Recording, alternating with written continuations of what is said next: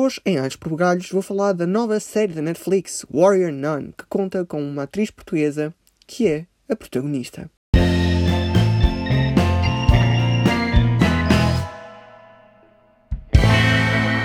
Olá a todos, o meu nome é Gerard e sejam bem-vindos ao quarto episódio de Alhos por Bugalhos.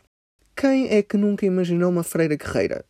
Eu, pelo menos, não, mas fiquei super surpreendido com esta série. Para quem ainda não leu a descrição, este é um podcast sobre o mundo do entretenimento, onde vou dar a conhecer novidades e alguns dentes de alho, a k a as minhas opiniões. Espero que gostem e vamos dar então início ao episódio.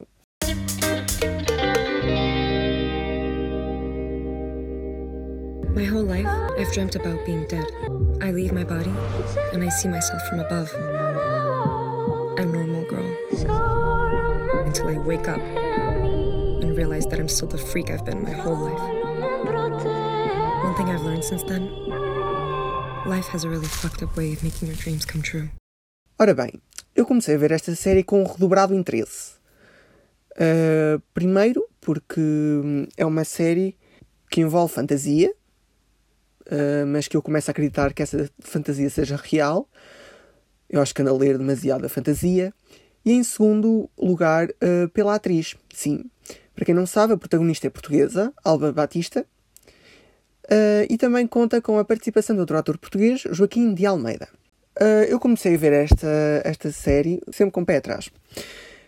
Eu pensei que não fosse gostar. Tinha a sensação que ia ser uma, sabem, uma daquelas séries chicletes que a Netflix tanto gosta de produzir e que, e que na realidade dá audiências.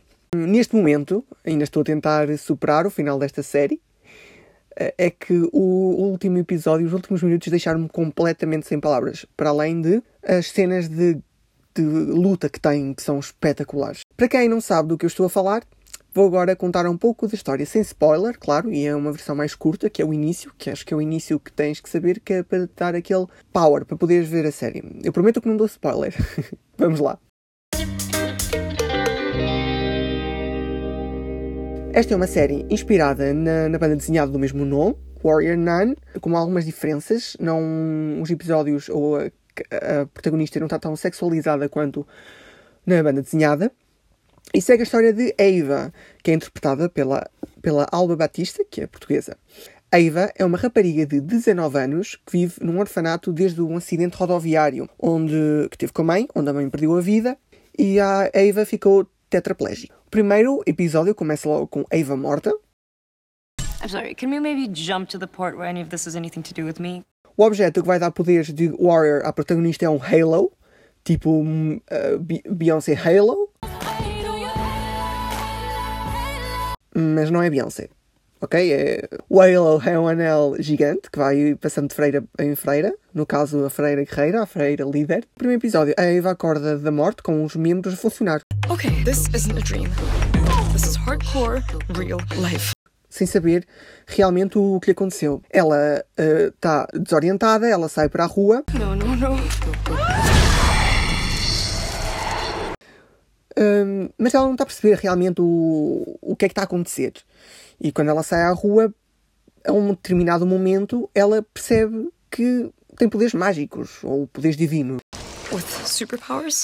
Da forma como queiram uh, chamar. uh, a partir daí, a partir de que o Halo desaparece, porque pertence à Igreja Católica, uh, a Congregação das Freiras uh, Guerreiras começa a, à procura do Halo, neste caso que se encontra nas costas da Ava.